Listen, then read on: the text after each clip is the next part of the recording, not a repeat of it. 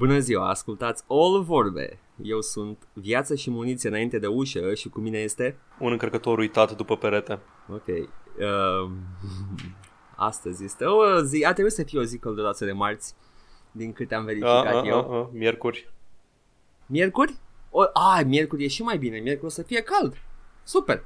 Excelent. Nu, miercuri e cald deja. Este cald, da. Transpir. Ați primit mărțișoare? Miercuri? Serios? Cred că e 1 martie, nu e 1 martie miercuri. Ba da. Adică astăzi e 1 martie. E 1 martie, mărțișor pentru toate fetele. N-avem, nu? Nu m-am uitat la demografic. Nu m-am uitat care este demograficul nostru, dar sunt sigur că e ceva de genul 1% fete sau ce. 1% fete ar însemna să avem foarte mulți ascultători. Bine, atunci 20% fete. Din aia 5. Exact. Super. Paul, da. Cum a fost săptămâna ta? Fără foarte multe întâmplări interesante. N-ai făcut nimic? Ba da, am făcut. Am terminat Mass Effect 3. Deci putem să spoilim?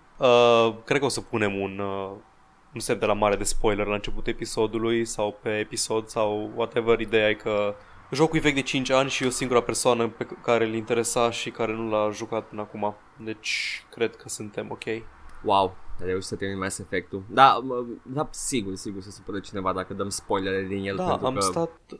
Da, e clar că o să se supără cineva. Da, am stat să termin ultimul sfert sau naiba știe cât din povestea principală. Am stat vineri noaptea până la 6 dimineața pentru că în jurul orei 12 mi-a zis cineva că mai am foarte puțin. Așa că m-am luat la 6 dimineața ca să fie gata pentru sâmbătă, ca să am despre ce vorbi la un podcast pe care îl fac. Da, eu mi-aduceam aminte că actul 3, pe care îl mai aveai de făcut, e scurtuleț. Da, e scurtuleț, hai să zic. După ce termin Rannoch și termin cu toată chestia cu Geth și Quarians, te duci înapoi pe Citadel, mai iei și mai predai niște quest-uri, vorbești cu echipajul pe navă, pe Normandy, te duci pe Thessia, unde-i home-ul de Asari, rezolvi și acolo un quest, te întorci, vorbești cu oamenii de pe Citadel și de pe navă, te duci la o colonie care-i o colonie contractată de Cerberus, unde fac experimente. Și iar vorbești cu echipajul și... Pe colonia aia apar Banshee-urile prima oară? Nu, Banshee-urile apar mult mai înainte. În prima oară când te duci pe Asari Homeworld. Nu Asari Homeworld, la Academia Asari. Așa, da. Și după aceea te duci la headquarters-ul central, la sediul Cerberus, te ocupi de chestia aia. După aceea te duci pe pământ și pe pământ durează, cred că între o oră jumate și 2, ultima misiune. Ultima misiune e atât de mare, nu? E extrem de lungă. E foarte împărțită în mai multe segmente și ultima jumătate de oră e doar tu apăsând W. What? Păi, Shepard, pentru că e Shepard rănit și trebuie să mergi în față pentru că e foarte cinematic. Ultima jumătate de oră, gata. Da. Și se târăște și nu poate să ajungă și... Da. Și tocmai am alienat toată lumea care nu a jucat sau nu știe nimic despre Mass Effect. Super. Da, Mass Effect se termină cu tu mergând foarte lent. Da. Spre un punct culminant destul de bun. Mi-a plăcut. Nu m-a deranjat finalul, ăla care a deranjat tot internetul acum 5 ani. Nu mi s-a părut că e deplasat, dar înțeleg de ce lumea a fost deranjată de el. De ce? Pentru că în principiu, indiferent ce alegi la final, și din nou, nu contează ce ai făcut până în punctul ăla, sau contează foarte puțin, trebuie din nou să alegi între 3 chestii. Adică e chestia aia BioWare, în care faci foarte multe chestii pe parcursul jocului, dar la final, dacă ai un save game chiar de la final, poți să vezi toate 3 finalurile, fără niciun fel de problemă. E doar o alegere, în cazul ăsta nu e binară, e trinară. Da, dar e o alegere, poți să-ți impui tu. E o alegere importantă, e o alegere cu impact foarte mare, un impact pe care nu îl vezi, pentru că tot ce primești e un cinematic care în funcție de ce alegi are altă culoare și același cinematic. Ok. Sunt 4 finaluri. Sunt 4 finaluri dacă ai DLC-ul. A, și tu n-ai DLC-urile, da. L-am avut, l-am jucat. Vorbesc despre finalul de la lansare, finalul care a supărat lumea. Da. Okay. Într-adevăr, dacă ai DLC-ul cu Extended Cut, vezi și mai mult din consecințele a ceea ce ai făcut și ce s-a întâmplat cu echipajul și așa mai departe. Ceea ce într-adevăr e mai bine. Înțeleg că lumea a fost foarte nervozată de faptul că au primit doar un filtru diferit peste cinematic-ul de la final în funcție de ce au ales, dar mie mi se pare important contextul a ceea ce alegi. Adică e clar că sunt trei opțiuni foarte, foarte diferite. Da, una de cealaltă. E un joc imens, Mass Effect. Are mult voice acting, mult efort a fost băgat în el, se vede. Se simte că la final era ceva de genul ce punem ceva de genul.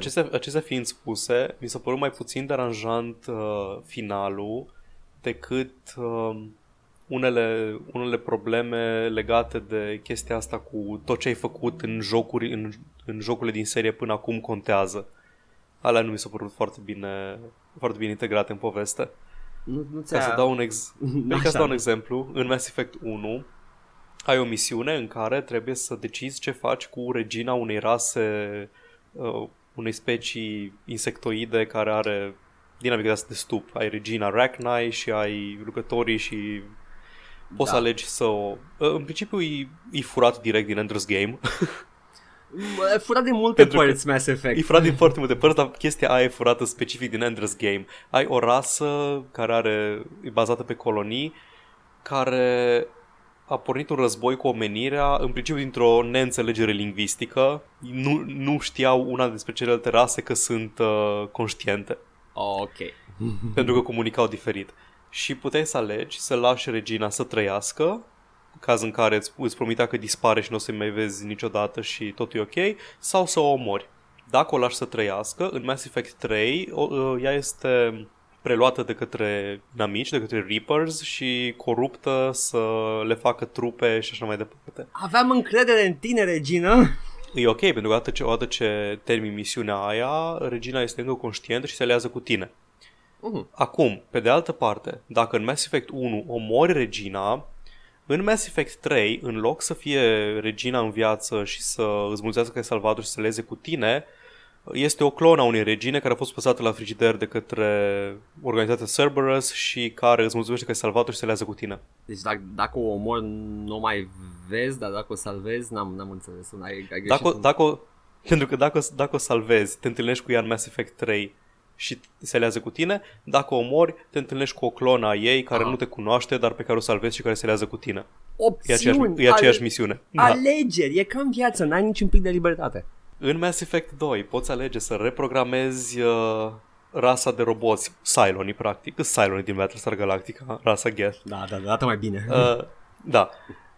Poți să alegi să îi reprogramezi o facțiune dintre ei, o facțiune care nu sunt de acord cu rasa care nu sunt răi în principiu. Da. Să ia bun și ia răi. Pe aia care nu sunt răi poți să îi reprogramezi să fie de partea ta.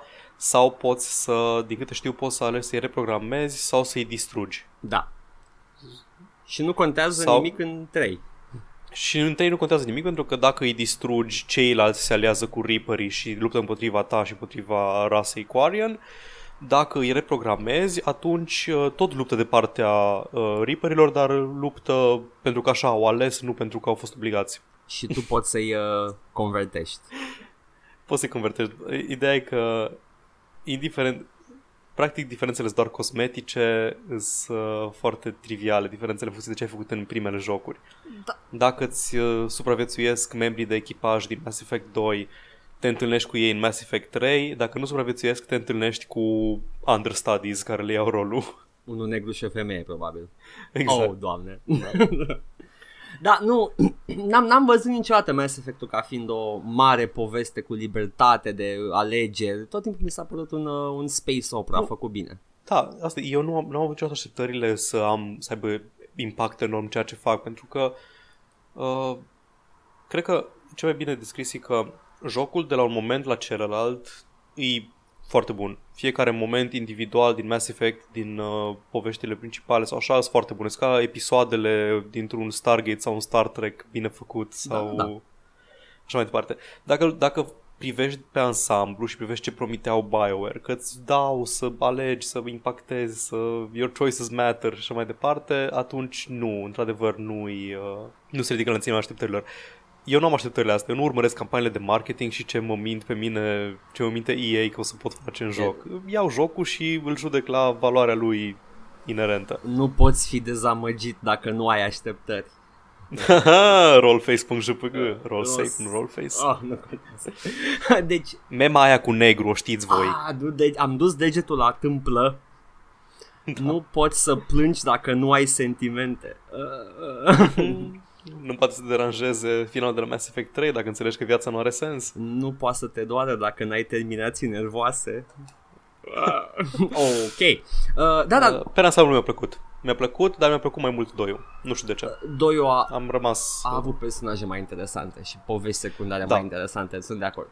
Au fost câteva momente foarte bune în Mass Effect 3, mai ales alea în care vechi prieteni își găseau sfârșitul. Ai ajuns și tu la lunetistul ăla asasin, nu? Am ajuns la foarte multe. Ai simțit ceva? Inima mea de piatră s-a fărâmițat. Nu știu, dacă tot am promis spoilere și că tot suntem pe subiect, ca să nu revenim mai încolo sau să uităm de el, vreau să-mi spui și mie, ai reușit să iei Krogan-ii? Da. I-ai împăcat cu The Salarians? Desigur. Așa, în 2 parcă cânta omul de știință? Salarianul? I am the very mother. Ok, deci nu era în 3. Și după aceea și în 3. Și în 3, ok, super. Deci ai reușit, i-ai împăcat pe Geth cu the Quarians? Da, am făcut pace peste unde am putut să fac. Acum, ai reușit să strângi numărul maxim de battle points sau ce dracu erau? 3500 nu știu cât, da, am strâns mult. Jucând multiplayer? Nu, asta e o chestie la care voiam să revin. Mă deranjează foarte mult că procentajul ăla de Galactic Readiness poate fi crescut doar jucând multiplayer. Dar nu poate fi atins numărul optim dacă nu joci multiplayer, sau așa cel puțin era la lansare. Deci ai două chestii, ai procentajul ăla de Battle Readiness care îți scade, cred că îți influențează de câte war assets ai nevoie. Deci ai numărul de war assets care crește pe măsură ce faci quest-uri și ai procentajul care cred că îți dă un bonus dacă nu vrei să faci side quest-urile și joci multiplayer, să ajungi totuși la cel mai bun final pe care îl poți atinge. Deci ca să vezi finalul de single player, dar nu-ți place decât multiplayer-ul, are sens, da. Exact. Am jucat un pic de multiplayer, nu m-a atras în mod special pentru că nu-mi place sistemul de combat foarte mult. Mă deranjează toată chestia asta de cover-based, în care indiferent ce faci, ori te lipești de un perete când vrei să fugi, ori nu poți să te lipești de perete când vrei. Da, uite, vezi, el a fost vândut ca fiind un RPG unde alegerile tale contează și e un joc BioWare, deci erau anumite așteptări cu privire la chestia asta. Dar ce a venit cu produsul final a fost un Gears of War cu poveste mai bună. Nu puteai să-l vinzi un Gears of War cu poveste mai bună. E Gears of War, dar cu oameni proporționați normal și cu mai multe emoție și sentimente. Nu știu ce să zic. Mai ții minte când a murit Dom în Gears of War 3? Ăla a fost singurul moment și era genul ăla de bromance. Spoilere. Da. Nu era ce simți în Mass Effect. Eu am simțit moartea lui Dom foarte mult pentru că am jucat Gears of War 3 cu un prieten și eu eram Dom. Și restul jocului l-am jucat cu, nu știu, ceva dude. Carmine, probabil. Nu cred, Carmine nu moare. Carmine nu moare în literalmente fiecare joc Gears of War. Ba da, dar mă așteptam să fie ăla the second player. Va muri, ok, e Carmine. Cred că era ăla blond cu ochelarii steampunk pe frunte. Ăla nu e Carmine, nu? Nu, are... Bird parcă. Probabil. Cred că Bird sau se pronunță altfel, scrie altfel, nu mai știu. Oricum, și Gears of War e o serie bună. N-am jucat 2 și 3-ul. Pentru că au fost exclusive. Exact, și n-am avut Xbox. Exact. Dar vreau să apară pe PC sau dacă n-au apărut deja. Mi se pare că sunt pe Windows Store, dar sunt locked to Windows 10 și nu am chef. Eu am Windows 10, dar nu mi-aș cumpăra nimic de pe Windows Store, sincer. Deci dacă le scoci și pe Steam ar fi super. Da, eu nu vreau să susțin platforma aia pentru că are niște probleme și... Vrei să spun ceva? Da, te rog. Am LA Noir, da. Original, okay. Pe care nu-l pot juca. Pentru că? Pentru că e Games for Windows Live. Încă el se instalează. Mi-a fost ultima oară când am încercat. Fie n-am depus eu destul de efort, fie pur și simplu nu suportam, nu mai aveam chef. Nu vine să cred că încă sufăr pentru Games for Windows Live. Dar îmi cerea login la instalare și nu puteam să scap de chestia. Am căutat patch-uri neoficiale, patch-uri oficiale, brahat, am încercat chiar să-l cracuiesc. Îl ai fizic? Da, l-am fizic. Ah, de aia. Pe Steam nu ai problema asta. În schimb, evident. Ce nu am încercat, n-am încercat să-l redimuiesc de pe site-ul Rockstar. Cred că aș putea să-l claim-ui acolo. Posibil, trebuie să fie ceva soluție. N-are cum să nu se poată. Pentru că vreau să rejoc Relay Noir, mi s-a părut frumos. Și mi-a plăcut. It's ok. Deci tu ai jucat săptămâna asta Mass Effect și l-ai terminat. Da. Și ai simțit. Da. Am simțit. Ok, bun. Recunosc că am simțit. Am mai jucat o chestie... Pe scurt, se numește All the Delicate Duplicates. E un walking simulator pe care l-am jucat și la final cred că e despre quantum entanglement. Oh, e that kind of a thing. E foarte, foarte, foarte experimental și foarte ciudat și trebuie să scriu un review și habar n-am de unde să-l apuc. Apucă-l de ambele capete. În același timp. Concomitent și separat în același timp. Spooky writing at a distance. Da. Îl visezi. Oh. Asta a fost săptămâna mea. A fost oricum, te-a ținut Mass Effect. Da, și în sfârșit pot să joc altceva acum. Ce? Nu știu ce. Nu, o să văd. Ok. Credeam că ai deja un plan. Nu știu. Știu ce joc. Apare Torment miercuri. Azi. Ieri a apărut Torment. Ieri a apărut Torment și l-am început deja. Ok. Cum a fost Torment? Nu, ne spui săptămâna viitoare sau o idee mai bună despre ea. Okay. Da, o, mai bine așteptăm. Abia aștept Torment. Super. Eu am avut o săptămână back to the roots. N-am apucat să mă joc atât de mult pe cât vreau să mă joc, dar am reușit să mă bucur de iubirea mea veche, Koei Tecmo, pentru că ăia care fac Dynasty Warriors. Da, au scos ceva nou, nu? Da, au scos ceva nou și acum nu știu că, dacă o să zică cineva ceva, vreau să dogiuiesc orice fel de critică și din timp. Nu încerc să imit pe nimeni, chiar îmi plac. Îmi plac la nebunie. E jocul meu de relaxare. Stau și omor valuri și valuri și valuri din ea. Văd numărul ăla de kills cum crește la mii, zeci de mii. Nu-mi pasă, I'm killing stuff. Și m-am jucat Berserk, care a ieșit săptămâna asta.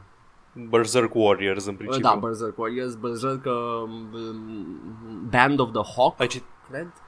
Nu știu cum se numește. Ai jucat, ai citit manga-ul? Da, Berserk. Am citit primul arc, sunt la al doilea arc, am început-o mai de mult, dar am lăsat-o un pic, am apucat de Dark Souls și asta are legătură, pentru că am pus pauză. Da, te-ai apucat de Berserk, the game. Am pus pauză la Dark Souls pentru că m-am decis să mai farmez puțin, să mai încrez nivelul la arme ca să bat the Gaping Dragon mai ușor, că e foarte lungă bătaia aia la ce damage am acum. Prefer să o fac. Serios? Da, e lungă. Mă gândeam păi nu folosești Zyhander-ul? Folosesc Broadsword-ul. Ok. Sau care e aia mai mare? The big one. Zyhander. Nu Zyhander-ul. E una și mai mare, pentru care încă n-am strength. Să o folosesc cu o mână. Sigur nu-i Zyhander. Sigur. Adică e printre cele mai mari săbii. În afară de Black Knight, Ultra Great Sword și alte chestii de genul ăsta. Nu. Cred că e Broadsword, să nu greșesc eu aici. Oricum e un... Deocamdată o two-handuiesc. Broadsword-ul nu mai știu. Cred că e arma de început de la Warrior sau de la Knight. Am început cu Knight și n-am început cu ea. Atunci ai început cu Longsword, probabil, nu știu. Deci nu e Broadsword, e una mai mare. Anyway, okay. Am Claymore? Zis... Nu-i Claymore, sigur. Okay. I know the Claymore. Nu. Și am zis, ok, hai să mă duc la Origin și am jucat Berserk și este Bizarro Dark Souls. în sensul în care totul se mișcă, se întâmplă repede, sunt mulți inamici, nu mă interesează ce inamic e în fața mea, doar dau stânga-dreapta și e relaxant. Și mi-a plăcut și povestea și e, Band of the Hawk pornește în detaliu cu primul arc din manga. Și mai are și niște secvențe din anime și, mă rog, sunt niște chestiile care nu le cunosc, că sunt numai în anime, nu mă interesează, vreau doar să deschid personajele, să pot și eu să joc cu Zod, cu Nosferatu. Zod e unul din amici care devine și un fel, are o relație foarte ciudată cu personajul principal. Mă rog, it's nice, I like it, I like Dynasty Warriors. Și am mai încercat puțin Dark Souls și cam atâta. M-am jucat Cossacks, dar nu se pune, că mă joc tot timpul Cossacks. E genul de joc și o fie Age of Empires, fie Cossacks și mai joc cât un meci și câștig. Și gata. Ah, așa fac eu cu Overwatch. Oh, doamne, așa, păi stai puțin, așa am jucat Paladins. Care a primit... Am auzit că au băgat mecanici pay to win. Cum așa? Ce ai auzit? Nu știu, am citit un headline, nu m-a interesat să citesc mai departe. Un joc Paladins. Au băgat recent, în ultimul patch, pe lângă personaje, au abilitatea de a cumpăra chesturile de dropuri cu aur, adică nu cu bani, erau exclusiv cu bani înainte. Și oricum, nu, serios, jocurile high-res, apropo de high-res în sine, mi se par foarte ciudate. În afară de SMITE, care este un concept, a fost când s-a lansat și încă este printre primele third person MOBAs, un concept nou, ei de obicei fac versiuni de chestii care sunt deja populare. Au și un trading card game pe bază de SMITE acum, deci cam copiază, tind să copieze, dar au alt business model decât ăla populare.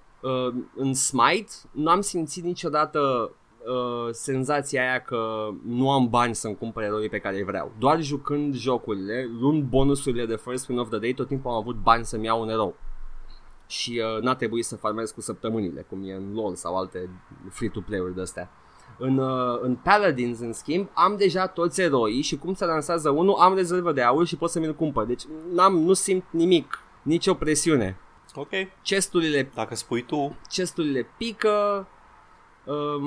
Nu știu, e posibil să fie și faptul că am îl joc de când s-a lansat din open beta, dar acum nu știu cum o să fie pentru un jucător nou care se apucă acum, dar doar jucând first win of the days, făcând quest-urile, cred că ai putea să-ți iei un erou 2 pe săptămână și sunt puține acum, deci dacă te apuci o să iei pe toți. Păi, uite, cam asta e experiența mea cu Hearthstone, joc aproape de când s-a lansat și îmi fac doar quest-urile zilnice și în principiu cam am cărțile de care am nevoie. Pot să-mi fac câte un metadeck la orice clasă. Aha. Nu neapărat cel mai bun, dar un metadeck pot să fac. Am înțeles, deci e problema mea cu Hearthstone, că m-am lăsat și nu m-am mai reapucat. Am mai atenuat chestia asta cu Tavern Brawls, pe care de obicei le poți juca fără să ai cele mai bune cărți sau nu trebuie nicio carte câteodată pentru ele. Și faptul că au băgat formatul la standard, în care joci doar cu ultimele seturi apărute. Tavern Brawl nu era formatul ăla de la Magic cu boostere? Sau nu l-au băgat pe ăla? Nu. Ăla e Arena, nu. Arena, scuze. Da, ăla e Arena, Sealed, da. Sealed, da. De fapt e mai mult draft, pentru că îți alegi câte o carte din fiecare. Uh-huh. Nu, Tavern Brawl e un fun format, în fiecare săptămână se schimbă și activ câteva zile, în care îți reguli diferite în fiecare săptămână. Săptămâna asta, de exemplu, îți umple deck-ul de legendare. Deci... Tu îți alegi clasa, el îți umple deck-ul de legendare și joci. E random. Deci e orice stream Total Biscuit de Hearthstone. Exact. Okay. și poți să faci inclusiv quest-uri zilnice în Tavern Brawl, ceea ce din nou ajută. Ok. Cred că l-aș juca pe mobil acum. Nu mai joc pe PC. M-am săturat. Am alte chestii de PC. Ok, asta a fost săptămâna. Super săptămână. Da. Hai să vedem cum a fost săptămâna în industria jocurilor. Jingle.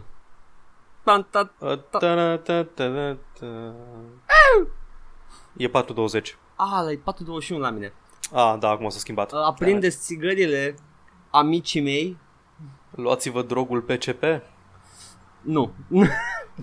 Încercați să nu. Cred că e mai bine să nu. Ok. Yes. It's best you don't. Ok. Știri. Tu nu ai niciuna? N-am niciuna, n-am prins nimic interesant săptămâna asta. Atunci, tinere, stay a while and listen. Am înțeles această referință. Ar fi culmea să nu. Știu că nu-ți place treiul, da. Ok. Am prima mea știre este legată de Irrational Games, care tocmai, bine, Ken Levine mai exact, care și-a făcut un studio cu foștii Irrational Games, care se numește Ghost Story Games și nu am niciun detaliu despre ce joc o să dezvolte și nimic altceva, doar că au făcut studioul. Da, știam că au desfințat Irrational Games, nu știu exact de ce, cred că spunea că nu mai vrea să lucreze la scară așa de mare. Păi îl înțeleg. Toate jocurile Irrational Games bune au fost când au fost relativ mici și... Irrational Games era sub 2K, nu? Sub 2K, da. Irrational Games, ca să zic că ăla bune de la care mă gândesc eu acum sunt... BioShock, Thief, dacă nu mă înșel, unul din ele? Thief, ultimul? Cred? Pentru că Deadly Shadows, dacă nu mă înșel, e Eidos. Da, Eidos nu, și unul, nu. Și Looking Glass. Looking Glass, da, cred că îi confund cu Looking Glass acum. Îmi confund studiourile legendare între ele.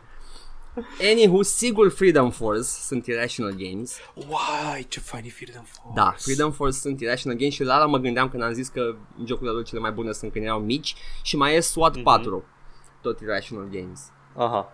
Din care, din câte știu eu, mai am scăpat câteva, oricum, sunt destule, sunt foarte bune jocurile, n-au vândut foarte bine, asta un comun toate. Vrei să-ți spun de ce îi confunzi cu Looking Glass Studios? De ce? Pentru că au colaborat împreună la System Shock 2. A, așa, da, acolo era, da, și după aia au plecat ei cu conceptul de System Shock și l-au dus sub apă. Da. Și după aia în cer. Și foarte interesant că momentan Chris Avellone e implicat în remasterul de System Shock, pe care îl urmăresc și mi se pare că a încetat. Și eu? A încetat din update-ul sau n-a mai primit cine știe ce. Știu că la un moment dat au schimbat paradigma de dezvoltare a jocului și au trecut pe alt sistem. Parcă era ceva de episodic, nu mai țin minte exact, nu vreau să zic nimic. Nu știu, eu știu că încă trebuie să apară anul viitor. Anul viitor? Ok, înseamnă că... Era știrea cu data de lansare și mi s-a înmuiat mie entuziasmul când am auzit anul viitor sau ceva de genul. Da, abia aștept. Arată bine demo-ul și mi-a plăcut foarte. Implicat Chris Avellone, deci orice atinge omul ăla se transformă în aur eventually. E irelevant, nu trebuie decât să ia povestea din primul. Nu-i irelevant, termină. E ca și... Nu, n-are sens, nu poate să scrie nimic în plus și dacă să scrie ceva în plus, ok, e bine. Dar System Shock 1 Remastered e suficient. Da. Următoarea. De acord. Următoarea știre. Hai că trecem de la good la bad. Dead Rising 4 vine pe Windows 10 și Steam în martie. Abia aștept să continue să nu mă intereseze. Da, și o să continue să nu te intereseze la 48 de euro. Meh. Cât de vechi e Dead Rising. N-am jucat niciun Dead Rising și... Nu pare neapărat ca genul de joc care să mă intereseze. E Dynasty Warriors cu zombie. Da, și cu elemente roguelike, din câte am înțeles. Ce anume roguelike? Din câte știu, în Dead Rising 1 și 2, roguelite practic, e ceva, porneai un run, te băteai cu ce te băteai și dacă mureai, te ducea de la început, dar păstrai upgrade-urile pe care le-ai găsit și păstrai... Am jucat diverse elemente. Am jucat 2-ul și muream și doar mă respawnam de la ultimul save point. Eu măcar nu mă respawnam. Cred că primul a fost așa și nu a fost foarte mult succes pentru că roguelike nu era foarte popular pe vremea aia. Știu că toate itemele erau în locuri fixe, știai ce găsești, unde găsești. Mm-hmm. Nu mi-aduc aminte ceva să fie roguelike sau light sau ish. Roguish. Nu cred că era nimic random la el, era vorba doar de faptul că era semi-permadeath. Asta e tot ce am de spus de Dead Rising. E un joc haios, dar nu aștept Dead Rising 4. Am înțeles că au scos limita de timp care era, îi frustra pe destul de mulți încât să o scoată, se pare, dar suficient de mulți apreciau limita de timp a jocului, așa că s-au supărat foarte mult și a ieșit practic o capră și o varză neîmpăcate. Asta se întâmplă. Da. Următoarea bucățică de informație, urmăresc un first person shooter care urmează să apară, se numește Agony. Este un hellish first person shooter cu melee combat. Am avut un interviu cu fondatorul studioului care lucrează la Agony. Niște informații. L-am făcut mai de mult. No. Mai mult vorba despre studioul lui și despre proiect, despre culisele proiectului, nu neapărat despre proiect în sine. What? Aștept Agony. Pare ok. Interesant. Da, arată foarte, foarte bine. Este infernal ca și aspect, pedeți de carne în trailerul pe care l-au lansat de curând. Se vede și melee combat-ul, nuditate, violență, gore foarte mult. Nu cred că o să fie M+. Cred și eu. Din ce am vorbit cu tipul care l-a fondat, pare un om care e foarte pasionat de proiectul ăsta. Sper să și iasă bine. Nu mai știu în schimb ce engine folosesc. Nu știu exact. Crysis sau Unreal? Cred că e Crytek. Dar nu sunt doar sigur, dar o să... În timp ce mai vorbești, o să mă uit, că poate menționează asta în interviu. Oh, aleu, dar până tu cauți, eu o să zic Dragon Quest Heroes 2, care este Dynasty Warriors cu Dragon Quest. Dacă știți seria Dragon Quest, apare pe 25 aprilie pe PC. Nu m-am jucat nici în Dragon Quest Heroes, din nici păcate. Eu știu despre el, dar n-am jucat nimic. Îmi place că nu e făcut de Koei Tecmo, adică de Omega Force, mi se pare că se numește studioul din cadrul Koei Tecmo, care face Dynasty Warriors-urile și Berserk și toate astea, dar este... E o copie de Dynasty Warriors făcut de alt studio. Dacă vă place Dragon Quest, sure, why not? Și încă o lansare pe care trebuie, o amânare de lansare, Nier Automata, pe care îl aștept. L-au amânat 7 martie pe console, PC. Nu l-au amânat cu foarte mult. Cele mai mari șanse sunt să fie amânat pe PC, adică să n-apară pe 7 martie și pe PC, și declarația este că while Platinum Games is currently working on it, Yosuke Saito claimed that they, adică Platinum Games, așa, will have to do something about the piracy that plagues the PC platform. Ce bine se leagă. Platinum sunt, le e frică de pirateria de pe PC. Da. Platinum n-a prea publicat pe PC și probabil că de aia nu știu ei cum funcționează de fapt. E ciudat, pentru că Metal Gear Solid Revengeance a vândut foarte bine. Păi da, și ce-am mai avut? Cred că Transformers, Teenage Mutant Ninja Turtles. Ăla nu cred că a fost primit foarte bine, nu? Nu. A fost one of their shovelware titles. În schimb, Transformers Age of Devastation, vreau să spun. Au și un Transformers care cred că au vrut pe PC. Făcut-o de Platinum? Da. Da, ăla cu transformările, deci cu combat-ul foarte bine făcut. Da, în care te transformai în mijlocul combo-ului și te izbeai de... Da, a apărut și pe PC. Da, ăla a apărut. Și Nier. I like Nier. Cred că n-am jucat primul Nier. Știu că primul Nier, dar nu mai știu exact care a fost controversa la el. Ceva de un hermafrodit, personajul principal, parcă... Oricum, pare foarte relevant. Da, iar în al doilea ăsta, Nier Automata, este o fetiță și a fost un mic scandal. Îți dă un care s-a dovedit a fi neadevărat. Neadevărat? Da, era photoshopat, dacă ne referim la același lucru. Dacă la achievement-ul ăla? Nu. Nu? Nu. Era un achievement. Primeai un achievement când te uitai sub fusta personajului. Ok. Sper să nu fie și la fake. Îi oarecum legat de chestia asta. Cineva a făcut un close-up sub fusta personajului și a văzut că avea un sfincter modelat în foarte mare detaliu, care se vedea pe lângă chiloți. N-am văzut partea aia. Și s-a dovedit a fi fals și nu era așa ceva. N-a stat niciunul dintre artiștii 3D să modeleze. Deși artistul care s-a ocupat de Nier, mi se pare că artistul șef care s-a ocupat de Nier Automata, s-a apărat vehement față de atacurile, nu știu, social justice warriors-ilor, habar n-am cum să-i numesc. Nici măcar nu cred că era vorba despre asta. Feministe? Cred că era mai mult vorba. Nu, cred că era vorba de niște oameni foarte pudici aici, nu cred că era niciun fel de ofensă. Niște pudici s-au sesizat L-au atacat pe artistul care s-a ocupat de proiectul Nier, că este foarte sexualizat personajul principal, și artistul a răspuns de nenumărate ori că îmi plac fetele, îmi plac cum arată fetele, eu asta modelez. Mi se pare absolut corect. Și la un moment dat mi se pare că tot el a spus că vrea ca toți fanii să-i trimită pozele și porno-ul făcut cu personajul principal, să facă un folder imens și să-l arate lumii. Vorba... Nu? Cred că a zis asta exact când cineva zicea că a descoperit sfincterul. Aha. Da, deci... Când cineva a găsit gaura. Nu pot să mă supăr pe omul ăsta, a fost sincer. Și e un joc cu personaj principal fată, deci, you know, empowerment, yay, I guess, I don't know, nici nu pot să întorc. E aceeași chestie. Mi se pare aceeași chestie și la Bayonetta. Bayonetta a fost foarte criticată pentru că e hipersexualizată și așa mai departe. Dar a spune că Bayonetta e un personaj care e obiectificat, e o exagerare și o neînțelegere fundamentală a personajului. Una la mână, dar majoritatea oamenilor care critică aspectul personajelor nu prea au jucat jocul. Da. Și Bayonetta e unul din regretele mele. Vreau să joc jocul ăla. E foarte bun. L-am jucat când stăteam în apartament cu un prieten care avea Xbox și am jucat Bayonetta și e foarte, foarte bun. Da, și Bayonetta 2. Numai pe Wii U. Oh. Da. Consola aia pe care o are toată lumea. Da. Care urmează să fie făcută inutilă.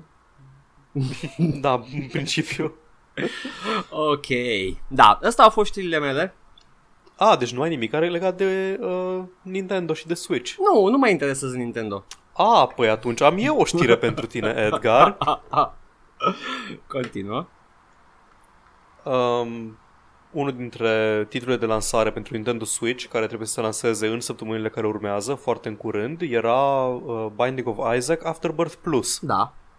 Nu mai este pe lista de titluri de lansare. Ciudat, pentru că pe site-ul, pe blogul articolului care a făcut Binding of Isaac, a apărut un update cu mai multe bonusuri de lansare de curând. O să fie pe consolă, dar nu o să fie la lansare, din câte am înțeles. Am înțeles. Ok. Nu mă miră de la Nintendo. Da. Au încercat de foarte multe ori să bage Binding of Isaac pe platformele Nintendo, pe acele numeroase de platforme Nintendo care tot au apărut de când e Binding of Isaac o chestie. Cred că e pe DS momentan, nu? Da. Pe Wii U? Cred? Nu știu. Pe Wii U cred că e iară. Oricum sunt, nu vreau să fiu rău, dar sunt versiuni inferioare. Te cred. Nu au mod suportul pe care l-au pe PC acum. Binding of Isaac în momentul de față este integrat cu Steam Workshop, apar moduri în fiecare zi, moduri noi, moduri de calitate făcute de pixel artists foarte buni, moduri care se îmbină perfect cu estetica jocului, deci nu mă supără deloc modurile astea. Mm-hmm. Și da, are moduri băgate constant și au promis dezvoltatorii că o să integreze aceste moduri în jocul de bază. În fiecare lună iau modurile cele mai populare și le bagă. N-au făcut niciun update până acum, dar abia aștept să apară. Foarte interesant. E o abordare destul de promițătoare. Nu s-a întâmplat nimic încă. Aștept să apară primul update. Ar fi interesant de urmărit. Și... Dar am vrut să văd pe ce platforme au fost lansat Binding of Isaac și am intrat pe Wikipedia și am scris Binding of Isaac. Și îmi zice așa: The Binding of Isaac, also known as The Binding and the Akedah or Akedah, is a story from the Hebrew Bible. Și cred că se pagina greșită. Da. N-ai ajuns unde trebuie. Acel Binding of Isaac a fost, cred că, în fiecare țară scos. Pe toate platformele fizice, în print. Da. Pe cele trei mari platforme: Biblia, Talmudul și Coranul. Într-o formă sau alta, da. Wow. Binding of Isaac, da, nu au scos niciun update legat de modurile care urmează să fie integrate în joc, dar în schimb am eu mari speranțe că unul dintre cele mai populare moduri de Binding of Isaac, Rebirth, să fie portat pe Afterbirth Plus. Mă refer la Anti-Birth, e un mod făcut, e un total conversion aproape. O să rămână fără prefixe la un moment dat pentru Birth. Anti-Birth, Afterbirth, Rebirth și... da. Atât. Unbirth? Este Unbirth? Unbirth? Unde era asta cu Unbirth? Nu știu. Unbirth și Unborn și chestii de astea sunt destul de comune în, nu știu, titluri de melodii doom metal. Ăla, The Unbirth. Oh, Doamne, da! Mi se pare că în voice-over-ul de introducere din Legacy of Kain 1. Ăla nu-l mai... E Legacy of Kain pe care îl țin minte cel mai puțin, pentru că l-am jucat cel mai puțin. L-am jucat cel mai puțin? Era, cred că, da, ăla care mi-a rămas în cap cel mai mult. Dacă, sper că mă refer la top-down-ul. Da, ăla-i. Am avut un disc de demo-uri pe care aveam Legacy of Kain Blood Omen. Și m-am jucat demo-ul ăla în draci și mi-a rămas în cap introducerea cu I awake to the pain of my new existence. Și la un moment dat luai The Black Heart și spunea ceva de Unbirth. Unbirth sau Undeath? Nu, Undeath, cred că era Undeath. Oh well. O meritat paranteza asta. Da, a meritat foarte mult. Recomand. Mă bucur că ne-am dus aici. Recomand ăla top-down foarte mult. Merge pe Windows 7. Am verificat. Super. Dacă nu, emulați sera de PS1. Who cares? Dar de ce spui de emulare? Vrei cumva să susții pirateria? Nu e piraterie, nu mai poate fi cumpărat. Făceam o trecere la subiectul zilei. Exact. Nu susțin pirateria. Să ne apucăm, începem? Hai să încercăm. Hai că am tot tizuit încă din primul episod că o să vorbim despre piraterie la un moment dat și o perspectivă românească. Simt că pirateria asta este sabia aia mișto care îți pică, dar n-ai destul strength și după aia speri măcar că poți să one-handed. Nu, da. Sper să poți să two-handed, așa că sper să putem să two-hand pirateria. E o analogie foarte complicată asta. Cred că ar merita să vorbim despre piraterie, chiar dacă s-a discutat și s-a răsdiscutat subiectul, dar în contextul gamingului în România mi se pare că pirateria e un pic diferită. Cred că pirateria, ca și fenomen social la noi, e complet diferită față de ce vezi în presa occidentală. Nu numai la noi, când se discută subiectul. În zona asta balcanică, este europeană în general. Da, e mult diferită. Da. Abordarea. Deci, să începem cu începuturile. Începuturile? Ce experiență ai tu cu pirateria? Tu ești un om cinstit, tu n-ai piratat. Da, sunt un om cinstit, dar n-am fost cinstit dintotdeauna. Nu, într-un univers paralel. Într-un univers paralel, cred că la început pirateria era o chestie foarte inocentă în care luam pe dischete jocuri din laboratorul de informatică de la școală. Cred că numai tu. Eu aduceam pe dischete, nu luam. Și DRM-ul nu era o chestie așa de masivă pe atunci. În cel mai rău caz aveai un manual al jocului care te punea să... În Prince of Persia știu că între niveluri, ocazional, trebuia să mergi să bei o poțiune. Da. Și îți spunea jocul, bea poțiunea de pe rândul și coloana de pe pagina 37 a manualului. Da, DRM-ul fizic. Îmi aduc aminte și au fost DRM-uri foarte creative cu manualul. Da, de exemplu, era în Quest for Glory 4, în mijlocul jocului, practic trebuia să faci poțiuni în joc. Puteai să faci poțiuni de health la un laborator în oraș. Da. Poțiunile se făceau amestecând 5 elemente, foc, apă, aer, pământ și pizza. Ok. Și le amestecai, îi spunea la ce pagină și pe ce rând din manual să te uiți. Nu aveam manualul pe atunci, nu m-a deranjat, am zis că nu folosesc poțiuni tot jocul și ok. Dar era o poțiune de care aveai nevoie absolut neapărat dacă voiai să termini jocul. Și cum ai reușit? Cum am reușit? Am reușit să merg la un internet cafe cândva în 2000 și de vreme și să caut pe net, fără să fie existat torente și alte chestii, să găsesc manualul ăla undeva în format PDF. Cred că puteai în DLH să-l găsești, sigur. Nu era? Nu era în DLH. That sucks. Da. Eu m-am blocat la un moment de genul ăsta în Day of the Tentacle.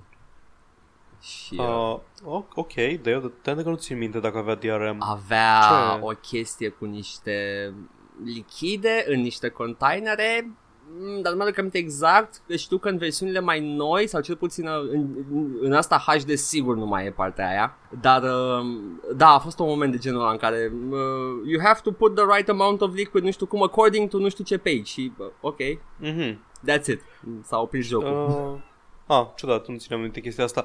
Lucas Arts avea tot timpul, da, avea tot timpul DRM creativ, de exemplu, în Monkey Island 3 era un DRM care era legat de sunetul din joc.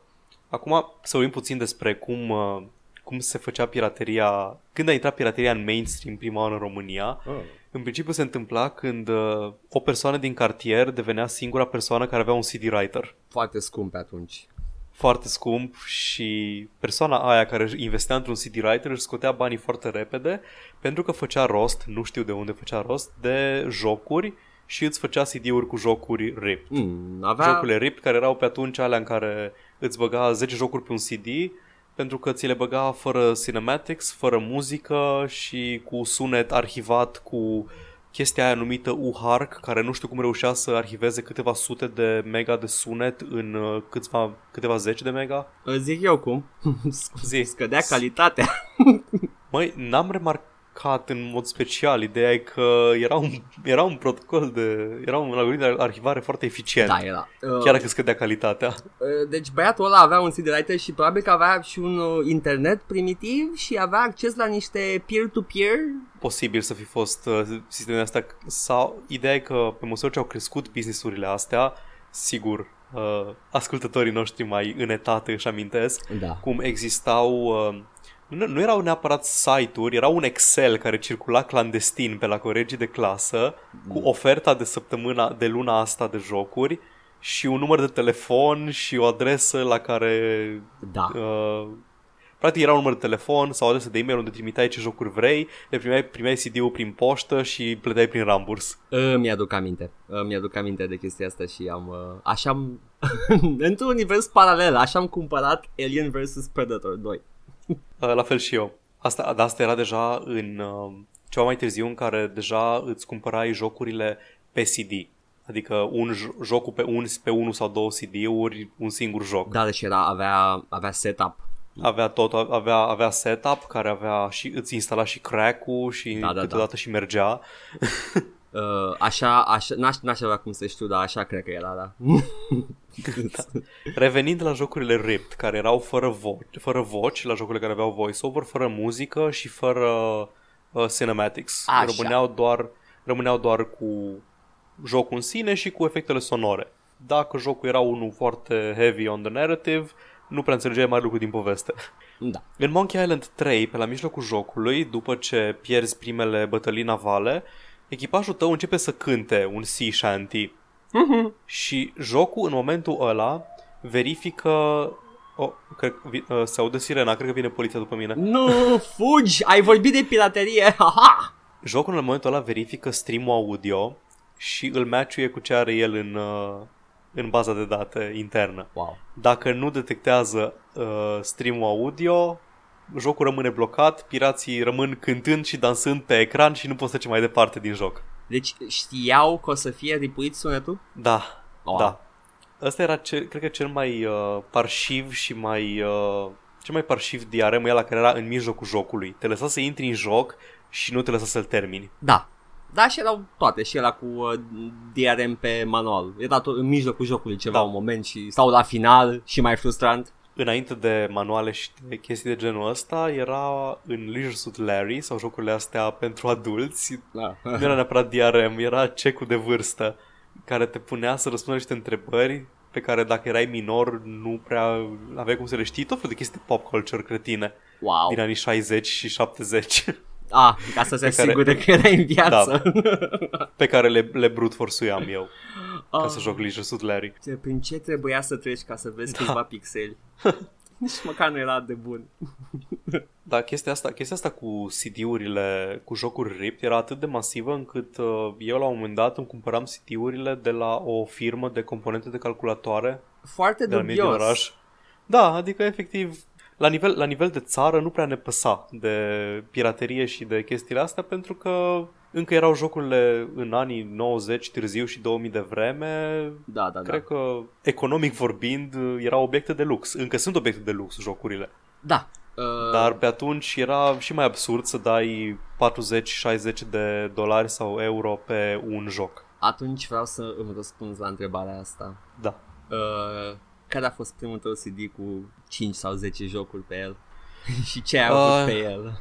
Nu mai țin minte exact ce aveam pe el, dar știu sigur că aveam Alien vs Predator primul.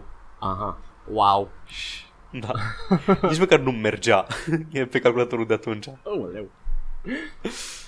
Oh, nu mai țin minte. Nu mai țin minte deloc. Știu că am avut, mi-aduc aminte de la de Alien vs Predator 2 pe 2 CD-uri cu instală frumos și atâta. Ah, și Sims 1. Dar nu, cred... Asta aveam...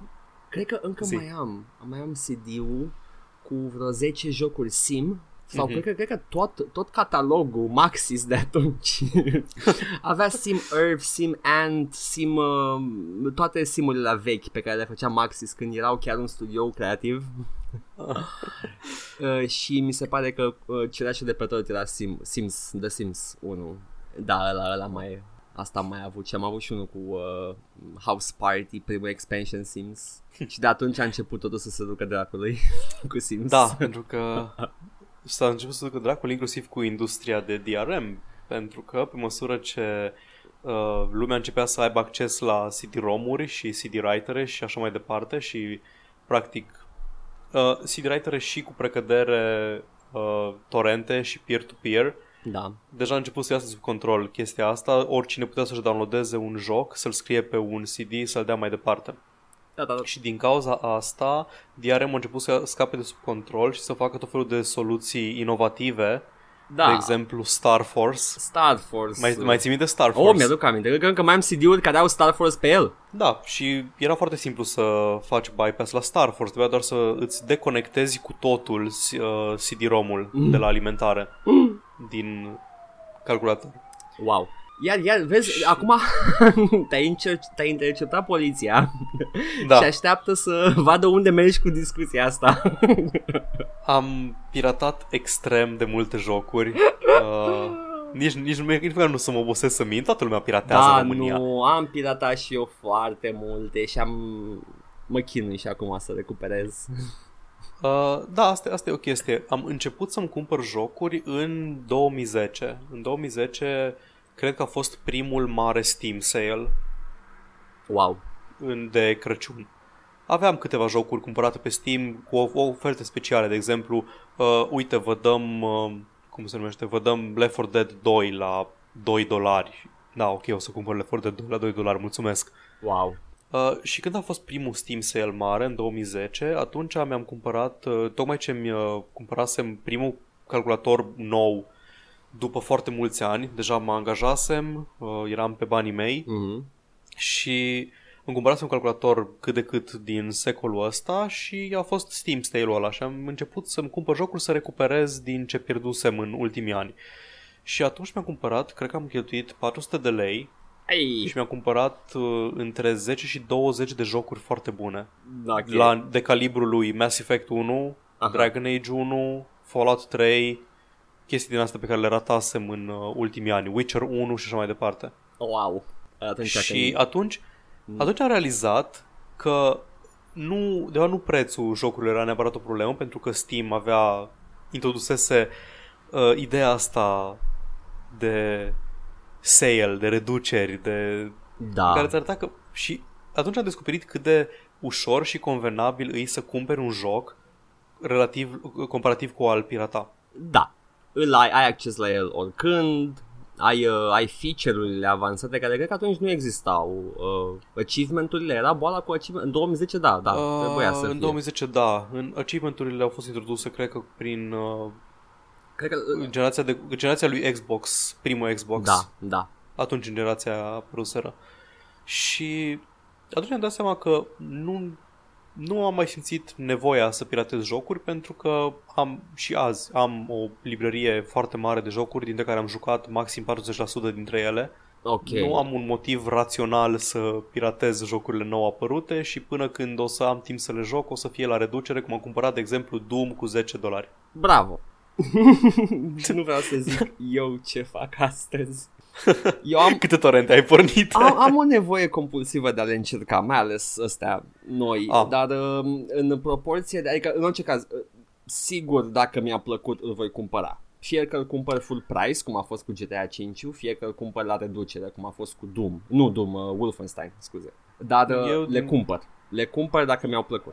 Eu, dintr-o nevoie de a avea o bibliotecă de jocuri cât mai completă, mi-am cumpărat inclusiv jocuri pe care le-am jucat mai de mult când eram mic și că mi-au plăcut foarte mult. Musai. L-am Google. Fallout-urile și Baldur's Gate și așa departe. CD Projekt Red, încă mulțumesc pentru nevoia mea de a cumpăra jocuri vechi. Mi se pare legitimă chestia asta cu piratat pentru a încerca un joc, pentru că în principiu nu mai există demo-uri. Nu, au dispărut și mi se pare... Au dispărut complet și nu înțeleg de ce. Pentru că majoritatea demo-urilor, dacă îți aduce aminte, erau fie un joc ciuntit, o bucățică din joc, fie erau nivele complet noi. Dacă mi-aduc aminte, Half-Life-ul avea un demo care nu apărea în jocul final. Interesant. Half-Life Uplink-ul, dacă îl mai ții minte. Da, ții minte Uplink. Era gratis, distribuit pe CD-urile cu demo-uri și era un nivel complet nou.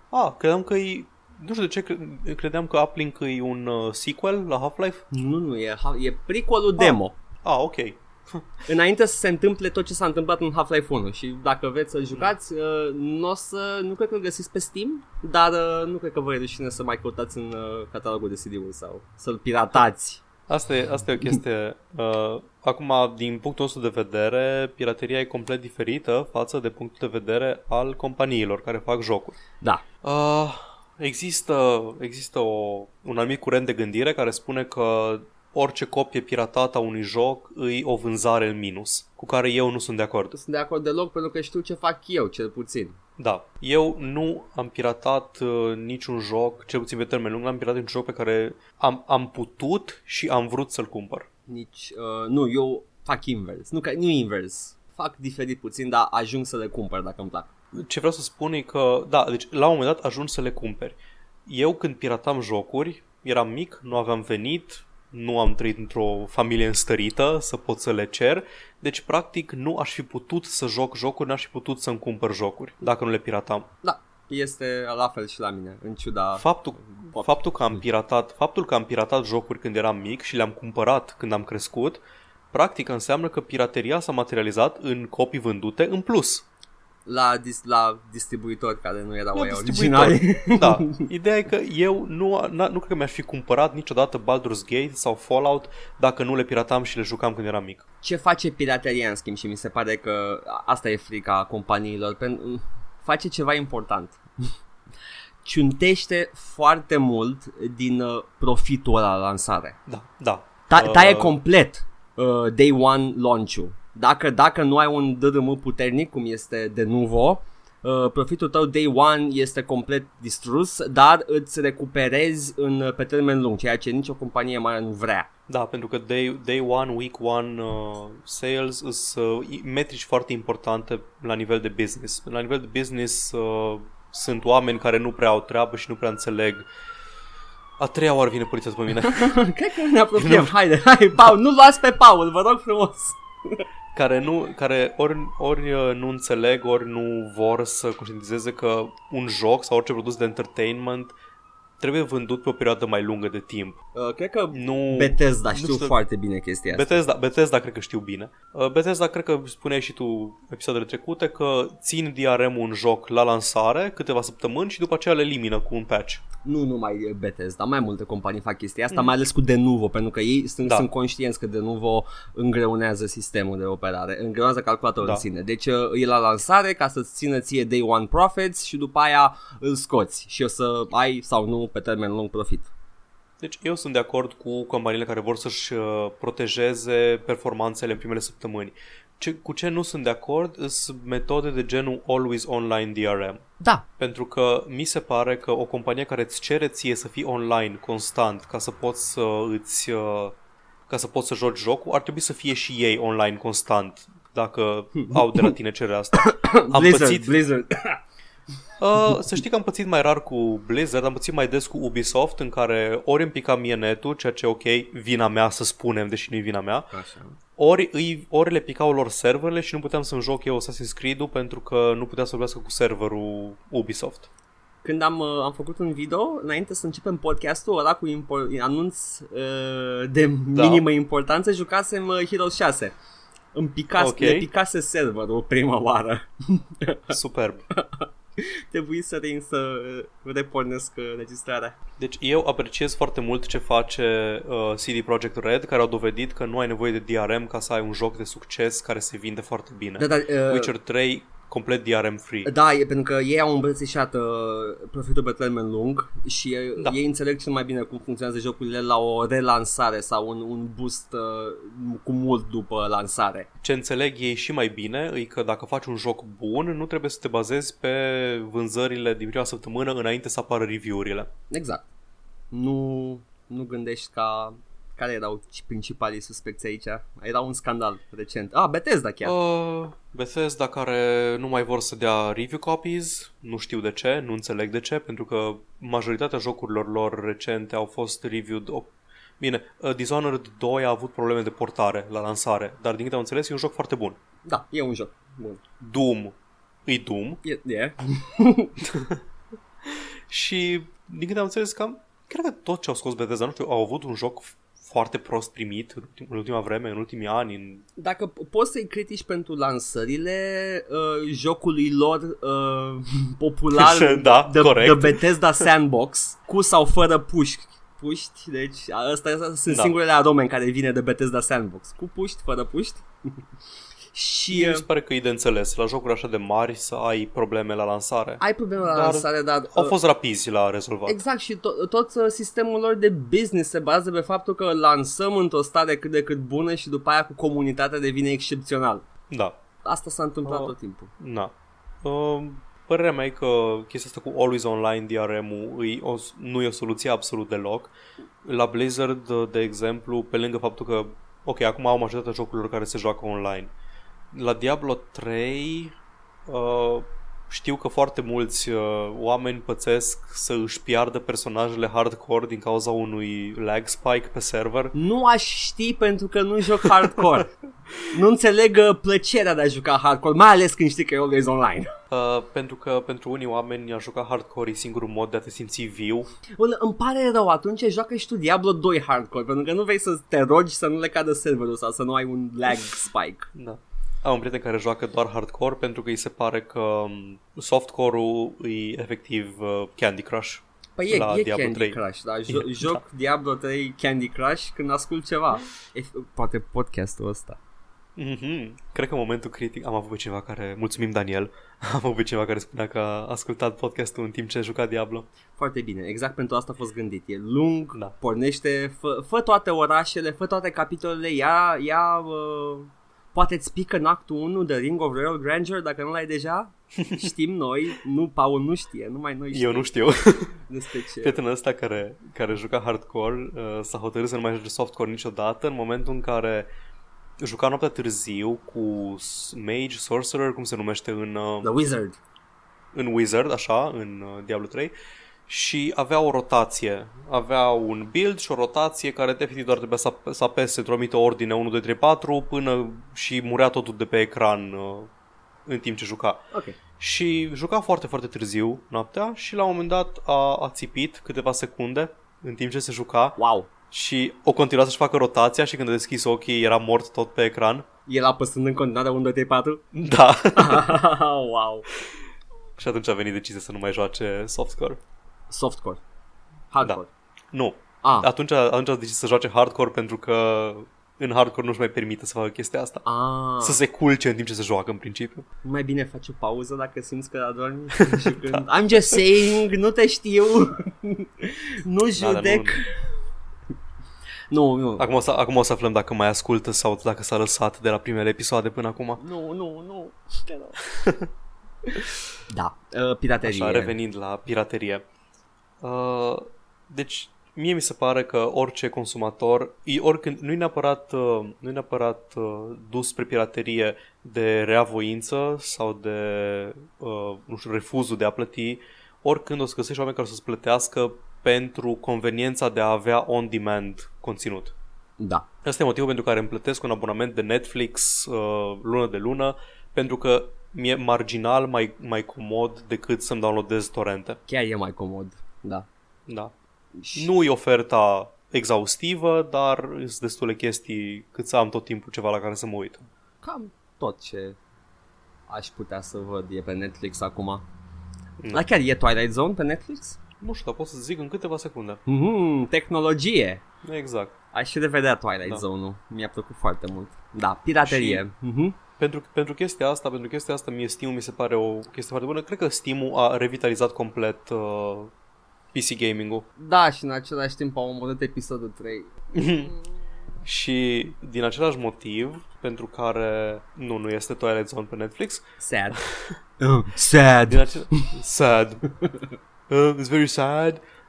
Din același motiv pentru care am uitat ceva să spun. Steam. Despre ce vorbeam? A revitalizat PC gaming-ul. A revitalizat PC gaming-ul și în același timp consolele și-au pierdut avantajul, pentru că consolele aveau inițial modelul ăla. Îți cumperi CD-ul, îl bagi în drive și te joci instantaneu.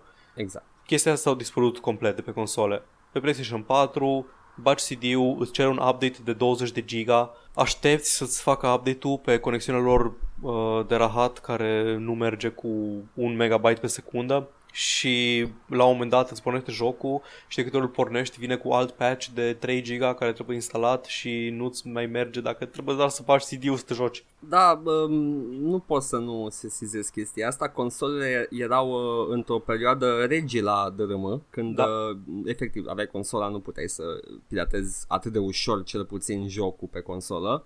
Și trebuia efectiv să-ți modezi consola. Da. Și din câte înțeleg, PS4 și cu generația actuală e foarte greu de modat, dacă nu chiar imposibil. PS3 nu știu de PS4 modat. PS3 sigur se putea moda, software sau hardware, și Xbox 360 la fel, dar îți cam pierzi accesul la orice fel de funcționalitate online. Who cares? Oricum nu aș accesa The Sony Store sau cum se numește. Nu, dar ideea e că nu poți să... Asta oricum nu puteai să joci jocuri piratate online, pe nimic. Dar n-am avut niciodată, mi-am luat console zicând abia aștept să mă joc online pe consolă. Nu simt că nu e ceva. Consola e ceva strict single player pentru mine. M-am jucat jocul single player. Dacă ar fi să am consolă, singura consolă pe care aș vrea să o iau ar fi PS3-ul și eventual PS4, pentru că sunt singurele console din generația actuală sau din orice generație care chiar merită cumpărate. Sony au avut tot timpul exclusivele bune. Da, adică Xbox are Gears of War și... care sunt și pe PC. Da, și mai are Halo? Care nu mă interesează. Deci, efectiv, dacă cumperi Xbox și cunoști exact exclusivele, îl cumperi conștient doar pentru Halo. Da. Sony-ul are Uncharted, are Last of Us-ul, are Metal Gear Solid 4, singurul exclusiv de PS3, mi se pare. De fapt, nu, zic eu prostii că eu le joc pe PC de pe PS2, pe care le am original, așa că e ok. Le emulez, dar le am și în fizic.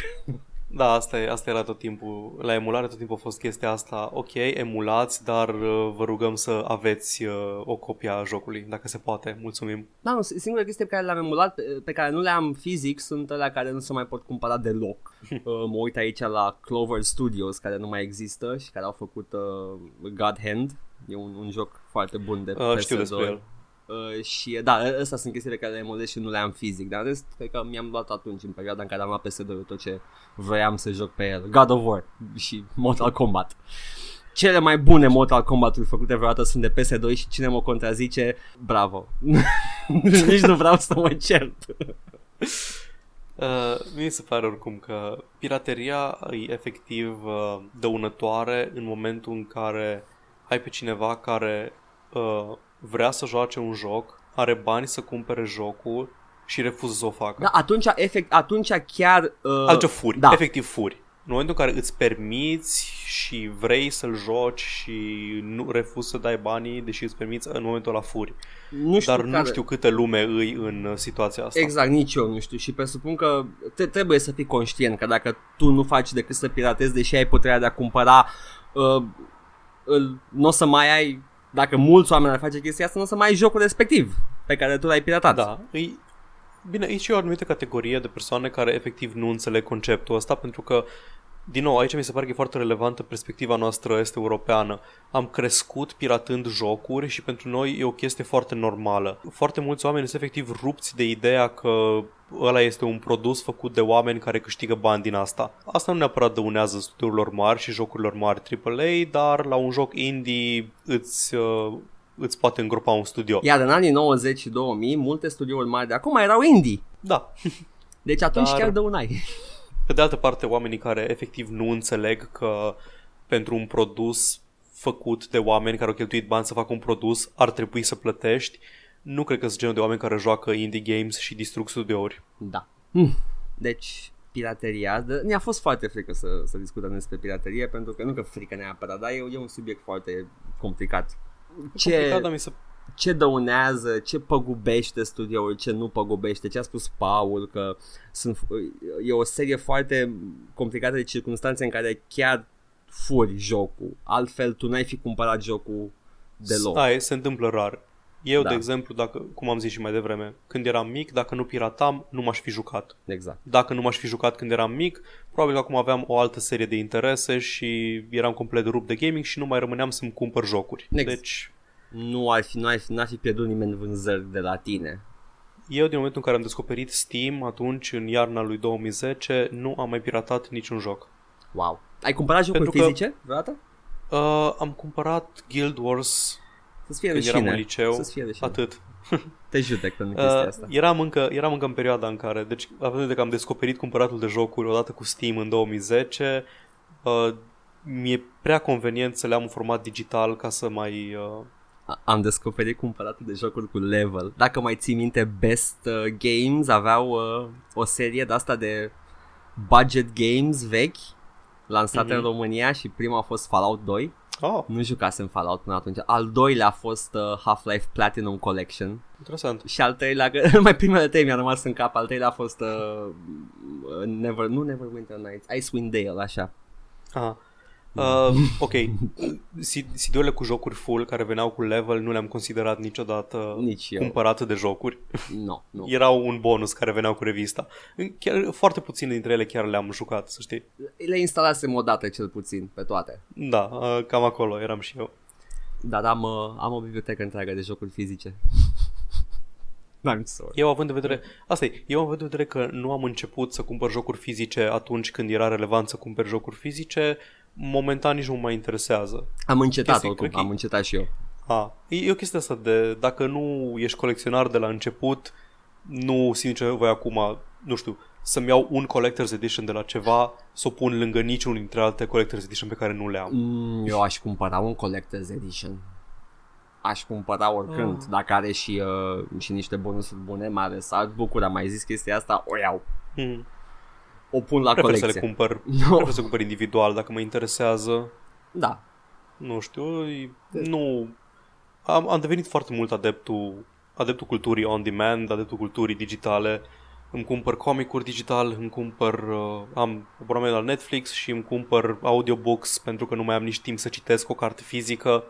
Deci... Am cumpărat foarte multe cărți fizice în ultimul timp. Și comicuri în ultimul timp fizice. Îmi plac fizice, mie îmi plac fizice.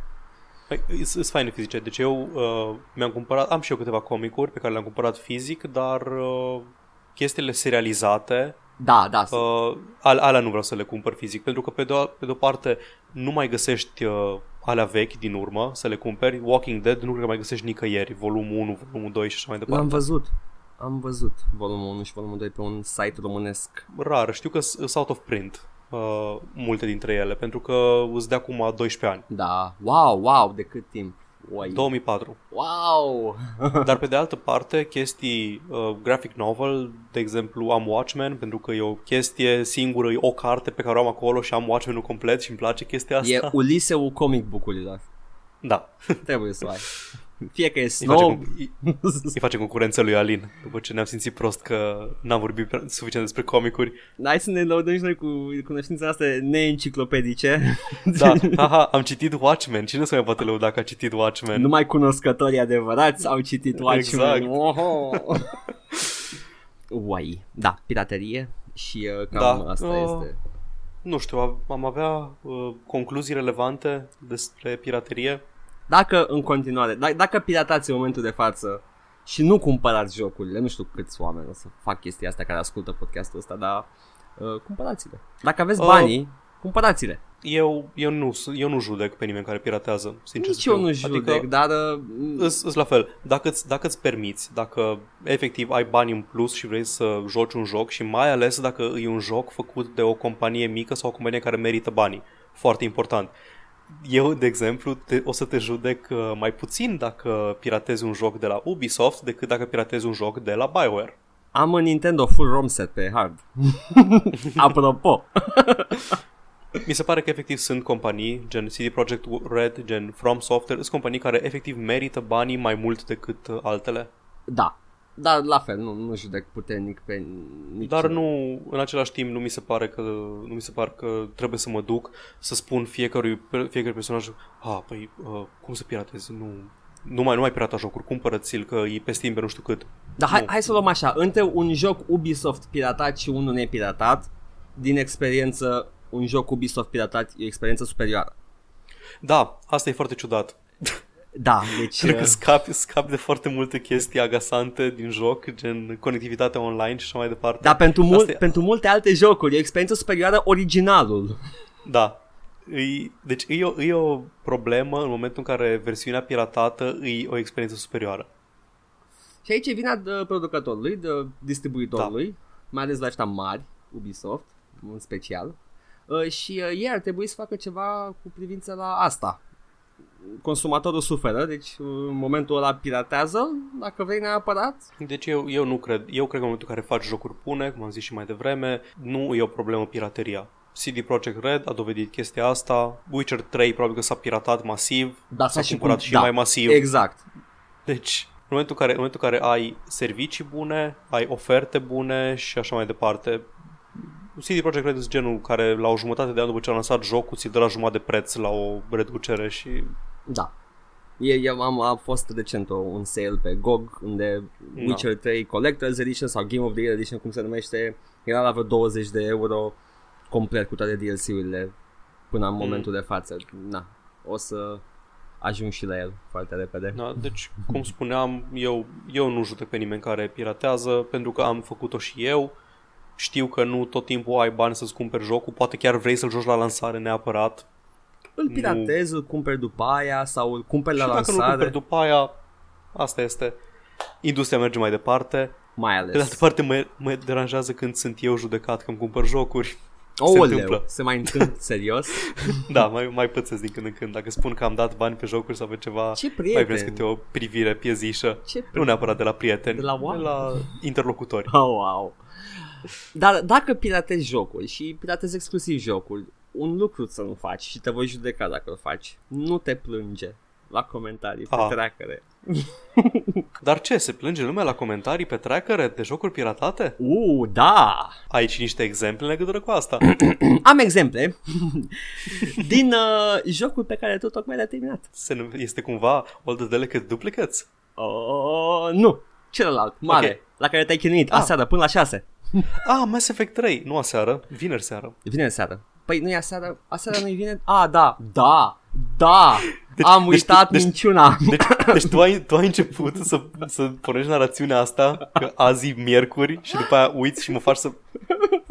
Citește comentarii. Ok, gata. Tracker review! Woo! Thanks BioWare, you rule. Next Gaming Pioneer. Trilogia Mass Effect pot spune că e o operă de artă făcută de o echipă care nu s-a oprit la doar a face bani din acest joc. EA sucks at this chapter. Ci au vrut să depășească convenționalul din cât mai multe puncte de vedere posibile. Grafică, sunet, gameplay, aducând, cred că pentru prima oară, o latură filozofică foarte plauzibilă în joc cu care zic eu că au pus punctul pe ei. au reușit din punctul meu de vedere să creeze nu doar un joc, ci o experiență ce transcede dincolo de monitor. Mass Effect și numele jocului e genial, având în vedere deciziile pe care le faci în joc și efectele acestora, Paragon, Renegade, Cause and Effect, Concept. Rămân pur și simplu fascinat de acest joc de fiecare dată când îl termin. Indescribable Multilateral Experience. Aș vrea să-mi fi plăcut Mass Effect cât i-a plăcut la tipul ăsta. Și ți-a plăcut foarte mult Mass Effect. Și mi-a plăcut foarte mult, dar aș vrea să-mi fi plăcut cât i-a plăcut lui. Vreau să știu ce Mass Effect a jucat băiatul ăsta. Mă, pe partea de latură filozofică sunt un pic de acord, dar nu cred că din aceeași motiv pentru care se referea el. El probabil că a fost foarte impresionat de final, de Reapers și de ciclul moarte-viață. Da. Eu am fost mai interesat de problema moralității, conștiinței inteligenței artificiale. Pentru că e o chestie recurentă în Mass Effect 3 în mai multe momente. Da, dar e o chestie pe care au săltat-o din Battlestar Galactica. Da, deci, dar e relativ bine executată pentru că efectiv te pune să iei decizii legat de chestia asta de inteligența artificială și ce drepturi ar trebui să aibă și ce... Fie în Paul, ca să putem să trecem prin toate. Va trebui să bear with me. Reacționează, dar okay. Da, Mass Effect e un joc bun. Cineva zice exact numărul de DLC-uri din joc, după care cineva întreabă acolo la comentarii. Deci până la urmă Mass Effect are sau nu toate DLC-urile. Deci e fix sub el. E exact sistemul de comentarii în care vreau să scriu repede ce mă interesează pe mine, dar nu o să citesc rubrica de comentarii. Adi Despot, ai legătura. Câte DLC-uri sunt în joc? Următorul comentariu la Mass Effect, așa. N-am fost foarte mult la Mass Effect pentru că m-am uitat la numărul de comentarii, că așa le selectez, care am multe comentarii, că sunt șanse mai mari să fie ceva gustos pe acolo. Gustos, nu vreau să zic gustos. Sunt omul ăla. Dar au fost, cred că 1000 și ceva de comentarii. Majoritatea erau nu merge când îl instalez, cum fac să meargă, unde-mi sunt DLC-urile și chestii de genul ăsta. Dar printre ele mai sunt și un joc care nu lasă de dorit nimic, foarte complex. BioWare au știut ce face, în opinia mea, și o spun cu jumătate de gură că Mass Effect atinge același calibru ca și capodoperă făcută de Lucas Arts și BioWare, Star Wars Cotor. Ok. Lucas Arts acolo băgat în... Da, Lucas Arts care... A avut foarte multe de a face cu moralitate de Republic. Și moralitate. Și în general, ca și complexitate. Mai știi cât de greu era să pui puiul de cauciuc pe scripete? Nu vreau să mă mai gândesc la puiul de cauciuc. Knights of the Old Republic, din câte știu, a fost doar publicat de LucasArts. Nu cred că au fost implicați în development deloc. N-au fost deloc, da, a fost licența. Da, a fost doar proprietate intelectuală de Star Wars și în rest era obligație. BioWare. Da. Ok. Acum am văzut că e secat izvorul de Mass Effect, dar am zis să iau un alt clasic. Forever Eternal Classic, Half-Life. Și acum n-am discriminat între Half-Life-uri, sunt toate Half-Life-urile. Deci o să încep cât se poate de repede, reacționează. React if you've got them. Cum să nu joci niciodată Half-Life? Înseamnă că de-abia ți-ai cumpărat PC și ai intrat și tu în lumea noastră acu. GG. GG uploader. Ok. Wow, ce chestie. Cum să nu joci Half-Life? Dacă n-ai jucat Half-Life, în 1998. Înseamnă că mătatea a făcut prost. Da. Gândește înainte să spui asta. Dacă nu făcea nena Gabe Newell Half-Life, nu vă mai jucați voi CS. Dacă nu ați jucat Half-Life, nu vă numiți gamer. Ok. Mă dor foarte mult comentariile astea în care sunt care judecă. Da, cum n-ai jucat niciodată? Mie mai zici jocuri pe care nu l-ai jucat, Paul. Haide, că am reacționat și eu la chestii de genul ăsta mai mult.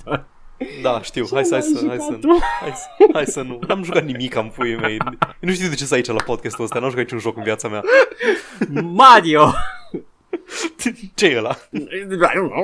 Nu uitați că acest joc, Half-Life, va rămâne în istorie forever. Poveste, gameplay, tot 10 din 10. Zicea cineva mai sus, torentul e o mină de aur. Mulțumesc, aplaudă, dau o bere.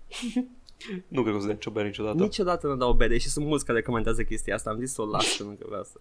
Acum... Da, o bere. Ok, bine, uite asta adresa, un P.O. Box, trimite-mi la acolo berea. O bere în cutie de carton. Da. Acum am notat anul în care a fost postat comentul ăsta, e din 2012. 2012, cum vrei să spui? 2012. Pentru cei interesați, Half-Life 2 Episode 3 va fi lansat în 10 octombrie 2012. Caută dacă nu mă credeți. Ok. Mi s-a părut haios ăsta. Nu vreau să-l judec pe băiat. Nu vreau să-l judec pe băiatul ăsta. Mi s-a părut doar haios în retrospectivă. Da, cu toți am sperat. Exact. Cu toți am... Da, într-adevăr, e un joc bun. Dar ce m-a ofticat puțin e că nu are o hartă. Ceva care să indice drumul pe unde trebuie să mergi. Și din cauza asta m-am blocat foarte des.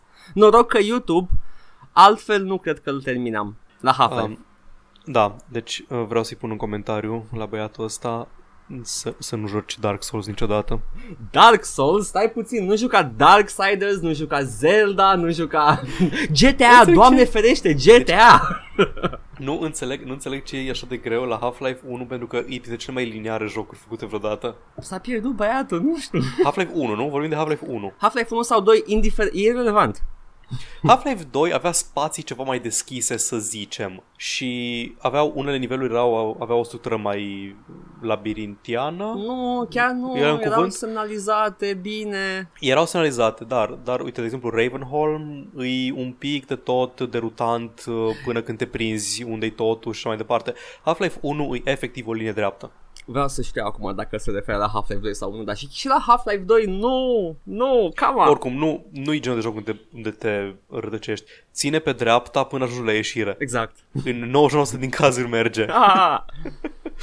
Acum, mi-a plăcut comentariul ăsta, e creativ, nu e, vreau să zic că nu e exact genul de comentarii obișnuite pe treacăre, adică are o urmă de inteligență. Hai să vedem.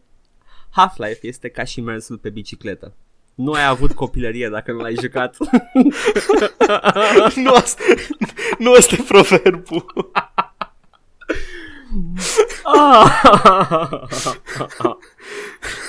Și acum urmează un schimb de comentarii foarte ciudat. Nu cred că e fan Half-Life mai mare ca mine, cineva din România. Se vede și după user. Clau Freeman, Clau, numele meu este Claudiu, și Freeman de la Gordon Freeman. Am jucat Half-Life și am terminat tot și acum aștept episodul următor. Știe cineva când apare? Scria mai sus, by the way. Și răspunde cineva repede: cel mai mare fan ar avea toate jocurile Half-Life cumpărate. Imagine cu Half-Life pe desktop, îmbrăcăminte Half-Life și mai știu eu ce. Tu ai? Și o rangă. Ei, eu am cumpărat o rangă din Lidl. Yo, I literally bought a crowbar. Cred că ăsta e cel mai trist concurs de măsurat pulile. Da, eu am tricou, chiloți Half-Life și m-am dus și mi-am imprimat și șapcă Half-Life. Make Half-Life great again. Mi-am scris Half-Life 3 pe retină. Mi-am tatuat pe fund Half-Life. Mi-am tatuat pe fund fața lui Gabe Newell. Fără legătură cu Half-Life. Mă întreabă cineva pe stradă: ce faci ca să treci peste o despărțire? Și răspund: lambda, fac lambda.